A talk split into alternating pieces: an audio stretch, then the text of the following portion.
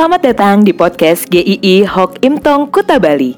Penginjil Ray Reginaldi akan membagikan renungan harian singkat untuk membawa Anda mengenal dan menyembah Tuhan Yesus, bertumbuh dan menjadi murid Kristus, serta berdampak untuk banyak orang. Jika Anda merasa diberkati melalui renungan ini, silahkan bagikan podcast ini agar orang lain juga diberkati. Inilah renungan hari ini.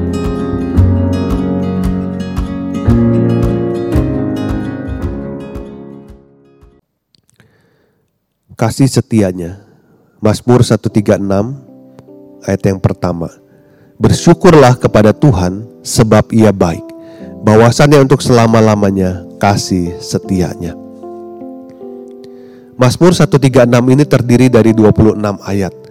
Dan setiap ayatnya dari awal sampai akhir selalu ditutup dengan kalimat yang sama. Bahwasannya untuk selama-lamanya kasih setianya. Kita bisa belajar beberapa hal tentang kasih setia Tuhan. Dari sisi waktu, kasih setia Tuhan tidak ada kadaluarsanya. Selama-lamanya berarti tidak ada waktu akan berakhir kasih setia Tuhan. Sejak penciptaan sampai hari ini dan bahkan nanti di masa depan, kasih setia Tuhan selalu hadir. Dari kita belum ada, kita lahir, kita beranjak dewasa, bahkan sampai nanti kita sudah tidak berdaya, kasih setia Tuhan tetap ada selama-lamanya bersama dengan orang percaya. Luar biasa bukan? Tidak ada hari yang akan kita jalani tanpa ada kasih setia Tuhan. Yang kedua dari sisi kondisi. Kasih setia Tuhan hadir dalam semua situasi baik ataupun buruk. Situasi kita tidak menentukan akan kasih setia Tuhan. Justru situasi apa pun kita bisa melihat kasih setia Tuhan hadir di sana. Semua kehidupan dan keberadaan kita sampai hari ini terhubung dengan kasih setia Tuhan. Kita tidak pernah bisa berdiri sendiri untuk menghadapi serangan-serangan pergumulan hidup. Semua karena kasih setia Tuhan. Yang ketiga, dari sisi pemenuhan. Tidak ada satu orang pun di sepanjang sejarah yang bisa menghalangi kasih setia Tuhan.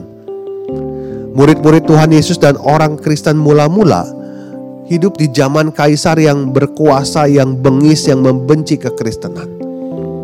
Mengancam orang-orang percaya untuk meninggalkan imannya. Bahkan mereka harus menderita karena imannya tapi mereka tetap bisa beriman sampai pada akhirnya. Semua karena kasih setia Tuhan. Sekalipun imannya digoncang, sekalipun disakiti, tetapi kasih setia Tuhan tetap menjaganya. Sekalipun di hidup ini ada orang yang menyakiti atau berusaha menjatuhkan orang percaya, tetapi kasih setia Tuhan akan selalu menopang setiap orang percaya. Rasul Paulus mengatakan dalam Roma 8 ayat 39, tidak ada satu hal pun yang dapat memisahkan kita dari kasih Allah yang ada di dalam Kristus Yesus Tuhan kita.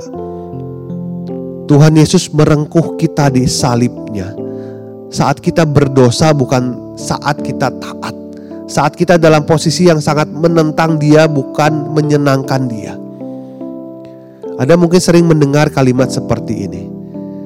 Kalau Tuhan Yesus memberikan dirinya sendiri untuk kita, maka hal-hal lain yang lebih rendah dari keselamatan masa tidak diberikan olehnya.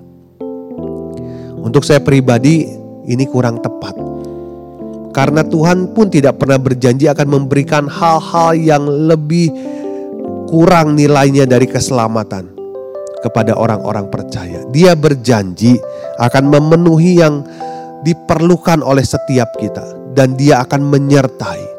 Maka seharusnya yang kita imani adalah kalimatnya menjadi seperti ini.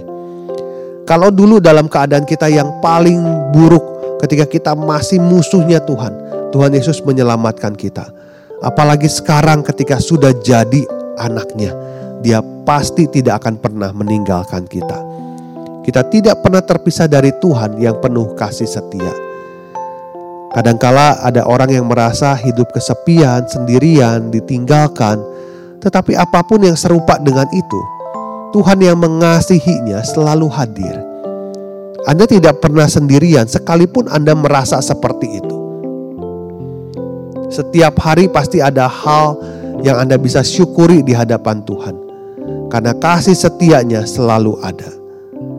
Setiap kita punya cerita tentang kasih setia Tuhan dalam hidup kita. Banyak hal yang masih dengan jelas kita mengingatnya. Mungkin juga ada yang terlupakan oleh kita. Tetapi ada juga yang kita tidak pernah tahu ketika Tuhan yang penuh kasih setia itu mengiringi, menolong, menghiburkan, memeluk kita. Biarlah kita bersyukur untuk kasih setia Tuhan yang tidak pernah berubah sampai selama-lamanya.